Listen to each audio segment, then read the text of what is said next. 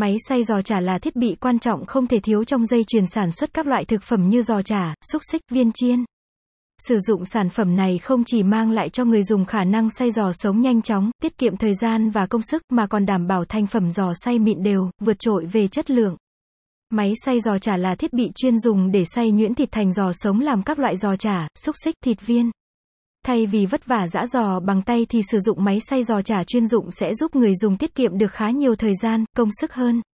NEWSUN hiện đang cung cấp máy xay giò chả ra thị trường với nhiều mức năng suất và mức giá khác nhau, đáp ứng đầy đủ nhu cầu sử dụng của các đơn vị sản xuất chế biến giò chả.